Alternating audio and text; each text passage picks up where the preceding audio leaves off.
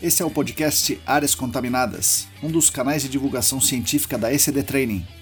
Eu sou Marcos Tanaka Reis, sejam bem-vindos e bem-vindas. Estamos no ano 2 do podcast. Sigam a gente também no YouTube, canal ECD Training, no Instagram, arroba ECD Ambiental, no Telegram, canal Áreas Contaminadas. Assine a nossa newsletter e fiquem conectados.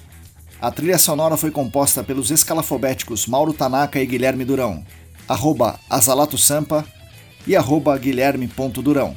Nossa missão é fornecer conteúdo de qualidade para que vocês ganhem poder pelo conhecimento e ao mesmo tempo dar voz às pessoas do GAC, reconhecendo seu papel e importância pessoal e profissional. O podcast Áreas Contaminadas é um espaço aberto e democrático com opiniões diversas sobre temas ligados ao gerenciamento de áreas contaminadas e ao meio ambiente. Todos e todas são bem-vindos.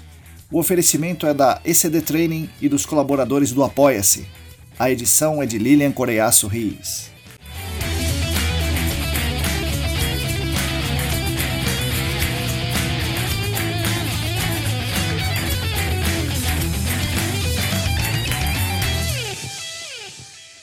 Olá pessoal, para todo mundo que está aí lavando a louça, descascando alho, está no trânsito, está calibrando o seu modelo, bom dia, boa tarde, boa noite.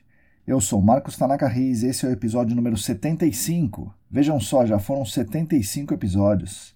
Enfim, do episódio 75 do podcast Áreas Contaminadas. O quadragésimo dessa segunda temporada.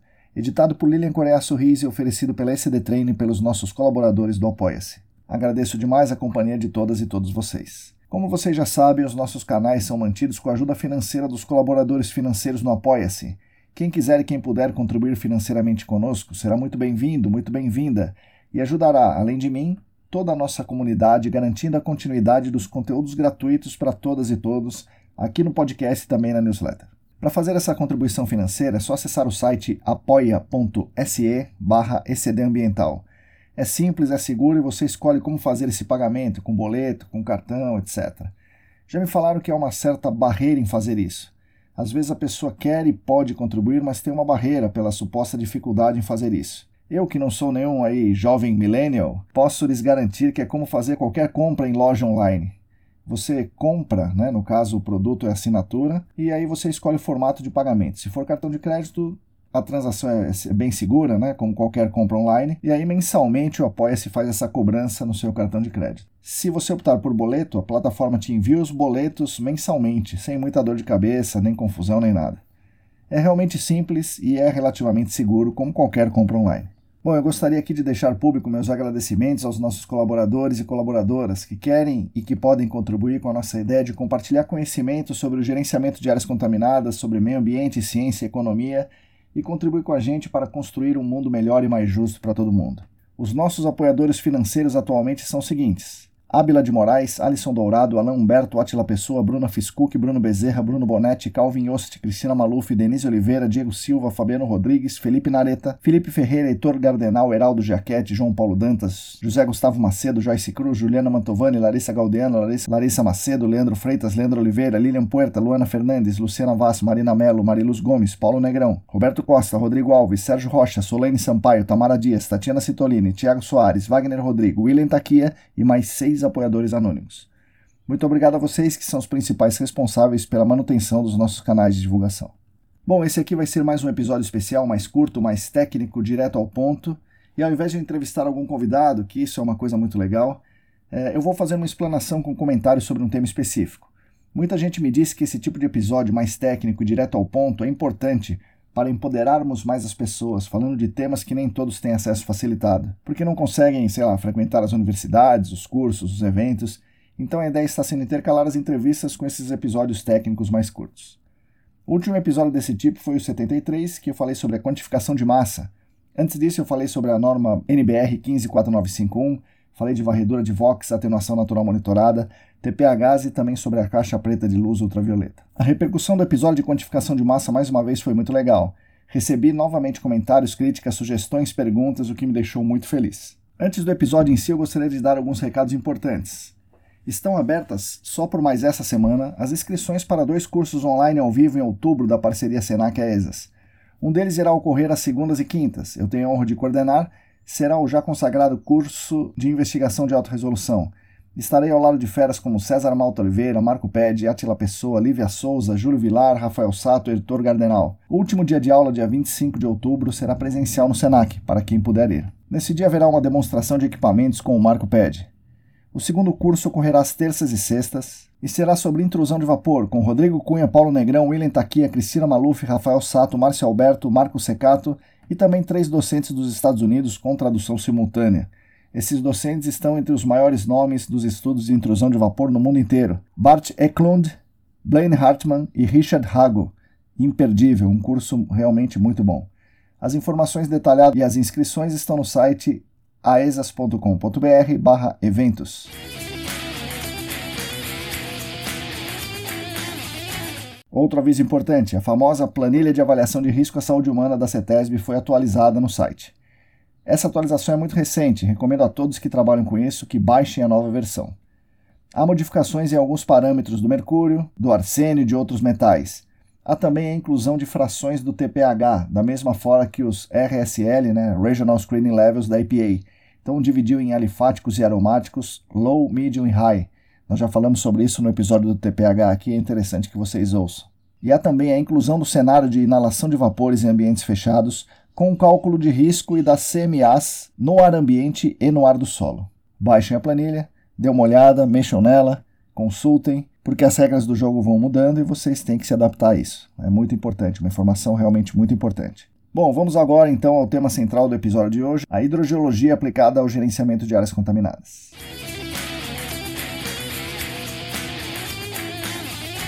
Antes de mais nada, vou dizer para vocês que eu não sou hidrogeólogo, eu nem sequer sou geólogo. Mas eu me sinto relativamente à vontade para falar sobre esse tema, porque eu vou falar mais da aplicação da hidrogeologia e de questões mais sociais referentes à água subterrânea do que da ciência pura propriamente dita. É claro que para falar isso eu vou me basear nos livros clássicos como Cherry, Fetter, o livro do Robert Cleary e outros. Mas eu vou tentar falar mais sobre a aplicação da hidrogeologia no GAC, mais especificamente na investigação e na remediação de áreas contaminadas. Bom, primeiramente, há uma diferença importante na abordagem que damos à água subterrânea aqui e lá nos Estados Unidos e Canadá, que é o berço do nosso GAC aqui no Brasil, né? Lá, muito do abastecimento público é feito por água subterrânea, e dessas águas subterrâneas, muitas são provenientes de aquíferos granulares, rasos. Então a preocupação com a proteção é muito maior que aqui. Não sou um grande especialista, mas acredito que a figura dos polígonos de restrição não exista por lá. Grandes casos de remediação têm como objetivo a potabilidade lá nos Estados Unidos e no Canadá. Por exemplo, o caso do filme Erin Brockovich. Aquele caso trata do consumo de água contaminada por cromo 6 pela comunidade, extraído de poços, poços comuns. O filme Civil Action é uma contaminação de água subterrânea por TCE, novamente água subterrânea que as pessoas consumiam. Recentemente estudei um caso de uma cidade chamada Perdido, no Alabama, que teve um acidente, né, um descarrilamento de trem, e derramou 30 mil litros de benzeno. E esses 30 mil litros de benzeno contaminaram o aquífero livre, e era muito arenoso esse aquífero livre, que abastecia a população da cidade de Perdido. A remediação terminou recentemente após 60 anos 60 anos de remediação. E essa remediação visava atingir a potabilidade e atingiu para que as pessoas pudessem consumir a água daquele aquífero sem ter problemas ou riscos à saúde humana, para o cenário de ingestão de água. Né? Bom, enfim, a ênfase que se dá lá à investigação e remediação da água subterrânea é bem maior que aqui no Brasil, talvez por conta dessa preocupação com a proteção dos aquíferos. Não só aqueles grandes aquíferos, mas os locais também, os aquíferos locais também, que são mais vulneráveis e mais facilmente atingidos por contaminações industriais. Nos trabalhos que eles mostram os conceitos e aplicações do fluxo de massa, ou seja, da massa que é transportada em fase dissolvida, essa massa transportada é chamada por eles de massa que importa ou massa importante. Então, os estudos nos Estados Unidos focam em impedir que a massa se mova em fase dissolvida, ainda que a maior massa permaneça praticamente imobilizada na fase retida. A proteção aos aquíferos rasos é uma questão muito, muito relevante para eles. E aí, falando em fluxo de massa, deixa eu dar o spoiler aqui de um episódio futuro.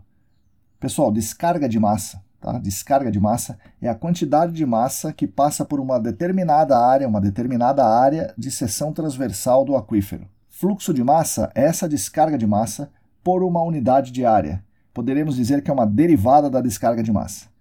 O fluxo de massa depende da concentração naquela unidade de estratigráfica e da velocidade de fluxo naquela unidade de estratigráfica. de onde se percebe que as zonas de maior condutividade hidráulica condicionam o fluxo de massa. Tipicamente, os estudos mostram que mais de 80% do fluxo de massa ocorre em menos de 10% da área da seção transversal do aquífero, ou seja, nas zonas de maior condutividade hidráulica, nas zonas de fluxo. Interessante é que não é nas unidades estratigráficas de maior concentração, nem de maior gradiente, mas sim as de maior K, maior condutividade hidráulica, porque essa é uma propriedade do meio que varia muitas ordens de grandeza. Por isso, para o fluxo e descarga de massa, as variações de condutividade hidráulica são realmente muito, muito, muito importantes. Enfim, aqui no Brasil, o maior foco está em proteger o receptor do cenário de inalação de vapores. É muito raro o caso em que o objetivo é eliminar o risco para o cenário de ingestão de água subterrânea, o que é claramente um erro, como vocês vão ver.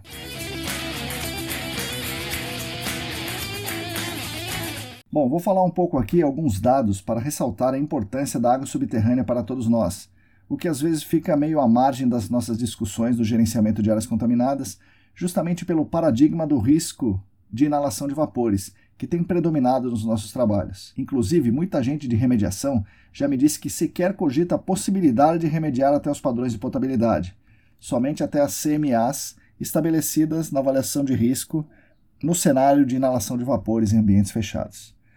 Mas vamos dar uma olhada aqui nos seguintes dados que eu peguei do material de aula do meu amigo e do meu mentor Rodrigo Cunha. Vamos aos dados. A Constituição Federal, artigo 23, diz que é competência comum de União, Estados e municípios registrar, acompanhar e fiscalizar as concessões de direito de pesquisa e exploração de recursos hídricos e minerais em seus territórios.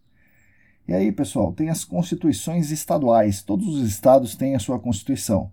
Por exemplo, os estados do Pará, São Paulo e Rio Grande do Sul dizem que, para o aproveitamento de águas superficiais e subterrâneas, será considerado prioritário o abastecimento às populações. Isso parece óbvio, mas imagina um polígono de restrição, você está cerceando o direito dessas populações a ser abastecidas por um recurso que pode ser importante, que são as águas subterrâneas. O Estado de Pernambuco diz que é dever do Estado, dos cidadãos e da sociedade zelar pelo regime jurídico das águas, devendo a lei determinar, entre outras coisas, né, a preservação dos depósitos naturais de águas subterrâneas. Vejam a importância dos aquíferos para o Estado de Pernambuco.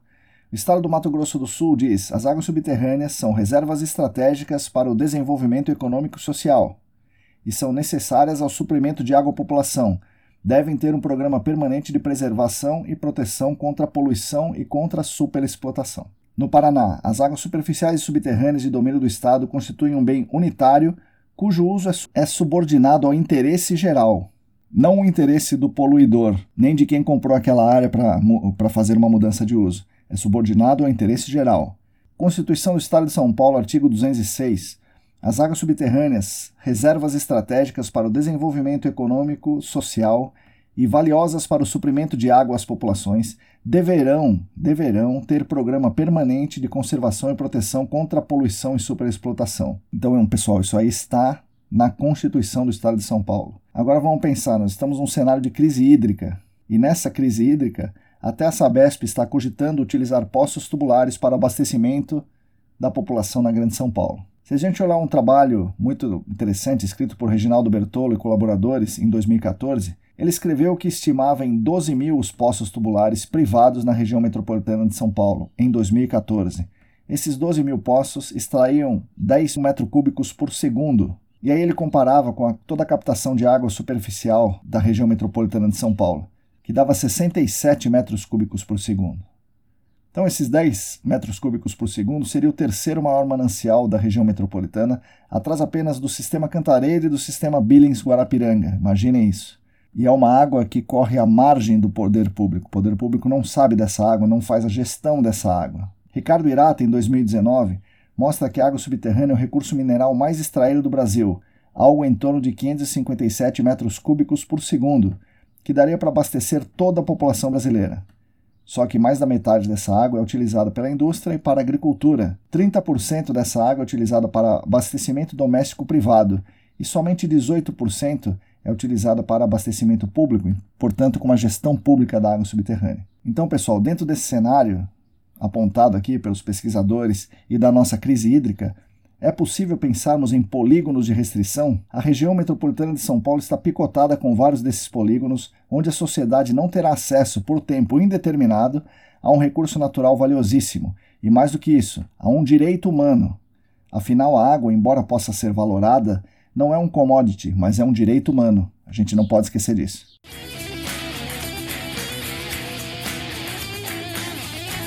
Dentro dos conceitos da hidrogeologia clássica, um deles é muito importante, o conceito de aquífero. Aquífero, pessoal, é uma formação geológica capaz de armazenar e transmitir água subterrânea. Já o aquitarde consegue armazenar água, mas não consegue transmitir essa água. Notem que o aquitarde não é impermeável, mas sim com pouca capacidade de transmitir água. E aí vem o conceito de aquífero livre. Aquífero livre é aquele aquífero que está submetido à pressão atmosférica, ou seja, que está em contato com a zona não saturada naquele local. E o conceito de aquífero confinado é aquele aquífero que entre ele e a zona não saturada existe alguma camada que impede essa conexão. E essa camada que confina o aquífero confinado normalmente é o aquitarde. Seja o aquitarde, o aquiclude, ou seja lá o que for, essa camada é chamada de camada confinante. Ela, entre aspas, segura aquele aquífero lá embaixo impede que ele tenha contato com o ar atmosférico, ele impede que ele tenha contato com a zona não saturada. E aí, se naquele local o aquífero é confinado, certamente a área de recarga dele é longe dali. Então, o potencial hidráulico, nós já vamos falar sobre esse conceito depois, o potencial hidráulico daquele aquífero confinado é diferente do potencial hidráulico do aquífero livre. Tá? Então, isso é muito importante. Embora eles estejam no, no mesmo local, Cada aquífero tem o seu potencial hidráulico. Enfim, mas esses conceitos são da hidrogeologia clássica, que influenciou muito os trabalhos de GAC, principalmente no começo. A escala com que a hidrogeologia clássica trabalha é aquela que falamos há pouco, metros cúbicos por segundo, centenas de metros, aquífero Guarani, etc. No GAC a escala é bem diferente, e daria para a gente dizer que no chamado aquífero livre há muitos outros aquíferos pequenos, que podem ou não estar conectados, podem ou não estar confinados, pelo menos na escala daquele site que a gente está estudando. Esses pequenos aquíferos são chamados de unidades hidroestratigráficas. No Brasil, esse conceito, esse termo, começou a ser largamente utilizado depois da DD38, e a definição de unidades hidroestratigráficas é uma camada com continuidade lateral que se diferencia das demais por ter propriedades hidráulicas diferentes. Como as heterogeneidades em escalas de detalhe são importantes, não é a melhor alternativa em uma investigação de área contaminada dividir os aquíferos, dividir as unidades, por exemplo, em sedimentos aluvionares, depois solo residual, rocha alterada e rocha, porque em cada um dessas unidades, desses aquíferos, existem muitas unidades estratigráficas menores. Apenas falando do que seria, nesse caso, nesse exemplo, um aquífero livre, os sedimentos aluvionares, também chamados de aluvião, esses sedimentos são muito heterogêneos e apresentam muitas unidades estratigráficas, que são muito diferentes umas das outras. Por exemplo, temos no, no, no, aluvião areia grossa com pedregulhos, temos também argilas orgânicas. Não é nada adequado considerar que tudo isso é o mesmo aquífero livre, embora a hidrogeologia clássica vá considerar dessa forma como todo esse pacote como um aquífero livre. E para a hidrogeologia clássica está tudo bem, mas para nós, nas áreas contaminadas, a gente tem que olhar isso mais de perto. Então a gente tem que falar em termos de unidades estratigráficas e temos que olhar muito para as heterogeneidades. Nós não podemos considerar os aquíferos homogêneos, isotrópicos, infinitos e todos aqueles conceitos que são utilizados na hidrogeologia clássica. A gente precisa dar uma revisitada nesses conceitos e uma adaptada para o nosso uso na escala do site.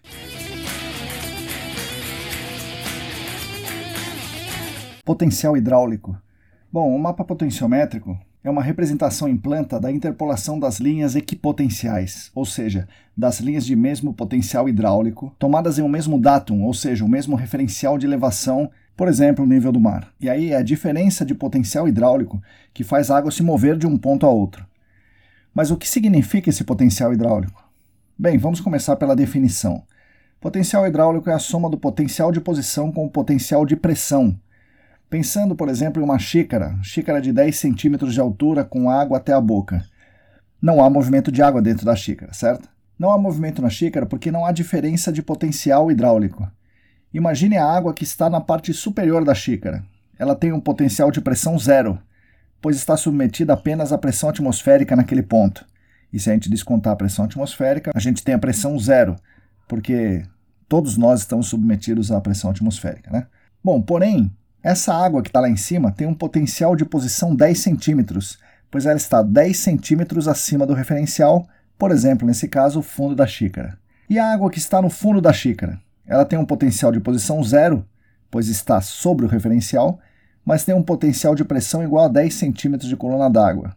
Portanto, ambos os potenciais são iguais, por isso a água não se mexe. No nosso caso aqui do GAC, o que a gente vai tentar medir é o potencial hidráulico de uma determinada unidade do estratigráfica em um determinado ponto, em planta, né? um ponto em planta da, da, da sua área. Você vai ter, naquele ponto, você vai pegar uma unidade do estratigráfica e vai tentar medir o potencial hidráulico dessa unidade do estratigráfica nesse ponto. Aí nós vamos considerar um referencial, por exemplo, o nível do mar, e verificar vários potenciais hidráulicos em pontos diferentes do seu site mas esses potenciais hidráulicos na mesma unidade do estratigráfica para interpolar esses potenciais individuais e construir assim um mapa potenciométrico. Essa interpolação vai considerar que o meio naquela unidade é homogêneo e isotrópico, o que já nos leva a desconfiar um pouco desses mapas potenciométricos né, que a gente faz, principalmente numa área pequena. Bom, mas como medir o potencial hidráulico de uma unidade do estratigráfica nesse ponto da área? temos que instalar um instrumento de medida de potencial hidráulico, que pode ser um piezômetro ou, mais comumente utilizado no nosso meio, um poço de monitoramento convencional naquele ponto da área. Mas, muito importante, esse poço deve estar com a seção filtrante na unidade do estratigráfica e somente nessa unidade do estratigráfica. Nesse caso, você vai obter o potencial hidráulico da unidade do estratigráfica naquele ponto fazendo uma conta de subtração. Subtração da cota do, da boca do poço de monitoramento menos o nível d'água medido no poço, obviamente a partir do mesmo ponto da boca do tubo. Essa subtração, o resultado dessa subtração é a carga hidráulica daquela unidade de estratigráfica naquele ponto. E nesse caso, a carga hidráulica é a medida do potencial hidráulico daquela unidade de estratigráfica naquele ponto. Agora vamos pensar de forma inversa. Eu falei que para você saber o potencial hidráulico de uma unidade de estratigráfica, deve-se instalar um poço somente nessa unidade do estratigráfica. Mas e no caso do poço que já está lá, já está lá instalado, e aí você vai medir uma carga hidráulica nele, cota menos o nível d'água. E, e essa carga hidráulica que você mede num poço representa o potencial hidráulico do quê? E o nível d'água nesse poço é o nível d'água do quê? Esse nível d'água no poço é o limite exato entre a zona saturada e a zona não saturada? Pois é, isso é uma coisa que confunde muito a gente. O nível d'água dentro de um poço representa a média do potencial hidráulico de toda a seção filtrante daquele poço. Nem sempre coincide com essa interface zona saturada zona não saturada. Se ele estiver misturando diferentes unidades estratigráficas, o potencial que aparece nele é uma média das unidades estratigráficas, ou seja, não é nada. Esse é o principal motivo pelo qual os poços com seção filtrante longa, que misturam unidades estratigráficas, não devem ser instalados, pois eles não medem nada específico, medem uma média, se considerarmos que o aquífero livre é tudo aquilo que a hidrogeologia clássica considera dessa forma, ou seja, todo o aquífero poroso ou todo o aluvião, não haveria problema. Só que na escala do site, as diferenças pequenas de potencial hidráulico causam incertezas que, por exemplo, não permitem determinar a direção e o sentido do fluxo, não permitem que se elabore um mapa potenciométrico daquela unidade do estratigráfica, já que o poço está considerando que tudo é a mesma coisa e não é. Em resumo, a medida do potencial hidráulico de uma unidade estratigráfica em um ponto é a medida essencial para se saber qual é a direção e o sentido de fluxo da água subterrânea. Esse fluxo pode ser horizontal ou vertical, mas por enquanto vamos ficar no horizontal. Imaginando que o fluxo vai comprovadamente do ponto A para o ponto B naquela unidade estratigráfica, a diferença desse potencial hidráulico entre A e B, dividido pela distância horizontal entre esses dois pontos, é chamado de gradiente hidráulico. Notem que o gradiente Depende do potencial, mas não é a mesma coisa, não são sinônimos. É preciso termos também o valor da distância entre os pontos. E essa distância tem que ser paralela ao sentido de fluxo, para que você tenha um gradiente hidráulico. Então, se a gente devia desconfiar do mapa potenciométrico devido somente ao fato do aquífero não ser nunca homogêneo e isotrópico, imagine em casos compostos de monitoramento de seção filtrante longa que pegam várias unidades estratigráficas. Desconfie sempre desse tipo de mapa potenciométrico. Vocês já devem ter visto aqueles mapas potenciométricos dos poços raso, intermediário e profundo. Como é que a pessoa dividiu o raso, o intermediário e o profundo? O raso é toda uma unidade do estratigráfica só? O intermediário também é a mesma unidade do estratigráfica? Então, desconfiem sempre desse tipo de mapa potenciométrico.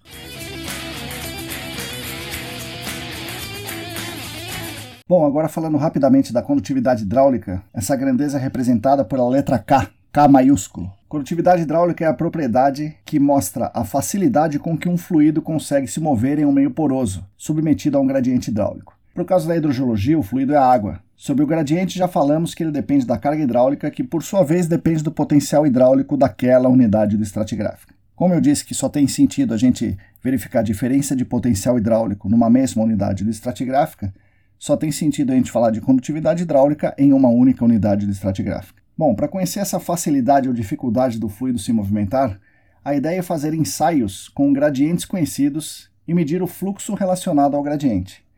A forma mais interessante de se fazer esses ensaios em campo é um slug test ou um Bale test. Eles consistem em estressar a unidade do estratigráfica que está em contato com a seção filtrante do posto de monitoramento, causando um aumento no nível d'água pela introdução instantânea de um volume conhecido ou um rebaixamento instantâneo pela retirada de um volume conhecido e medir aí a recuperação da, da condição inicial daquela unidade do estratigráfica dentro do posto de monitoramento em relação ao tempo. Se essa recuperação é rápida, a condutividade hidráulica é alta. Se a recuperação é lenta, a condutividade hidráulica é baixa. Obviamente, há modelos de interpretação para diferentes tipos de ensaios, em diferentes tipos de poços, em diferentes tipos de aquífero, mas a ideia basicamente é essa. Só que os modelos, obviamente, simplificam a realidade. Para a interpretação, eles consideram um aquífero homogêneo, isotrópico, infinito, etc., etc., o que é, como nós já sabemos, muito difícil de acontecer. E se torna impossível se o poço tem a sua seção filtrante em mais de uma unidade de estratigráfica.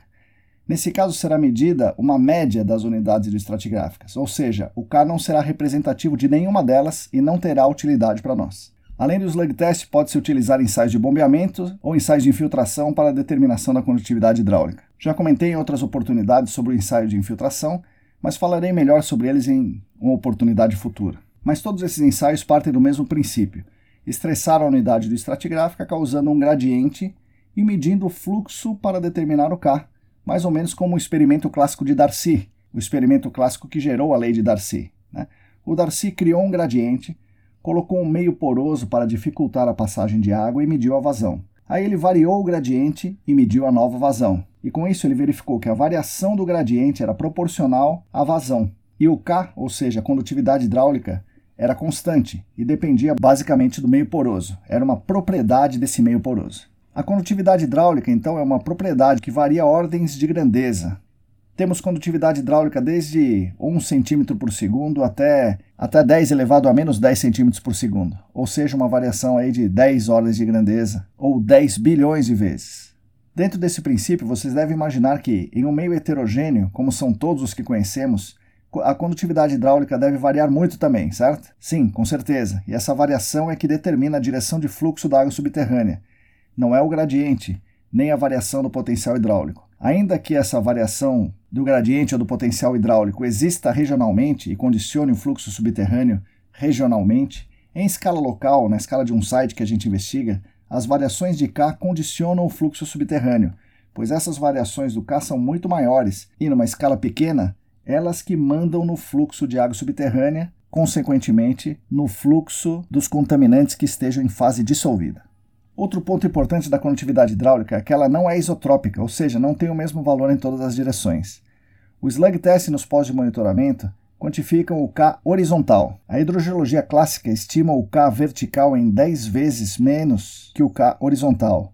Mas, obviamente, se precisarmos dessa propriedade, temos que fazer ensaios. E o mais usado para isso é coletar uma amostra indeformada e fazer o ensaio de K vertical em laboratório. Existe também a possibilidade de realizar um ensaio de infiltração modificado, mas realmente o mais utilizado é o ensaio em laboratório a partir de uma amostra indeformada. Um ponto que discuti um pouco com o Bruno e o Diogo no podcast que eu fiz com eles é a condutividade hidráulica média. Né?